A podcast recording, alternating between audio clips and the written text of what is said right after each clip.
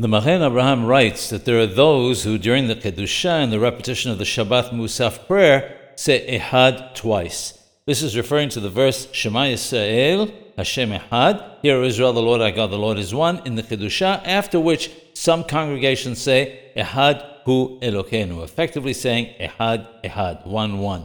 Rabbeinu Dehida Alav Shalom says in Birkei Yosef that it's incorrect to say Ehad once immediately after the other. The Hazan, on the other hand, can say it, because since he has to wait for the congregation to finish before he continues, there is a substantial pause between the two ehads, and as such, it's not considered like saying ehad twice, one after another. The problem is that we must, at all costs, make it clear to all that there is only one God. That is why the custom in the Kedusha of Kether, in the repetition of the Musaf, is not to say the second ehad at all, but to start with the words Hu Elokenu alone, even if the congregation does not have the custom of saying those words out loud.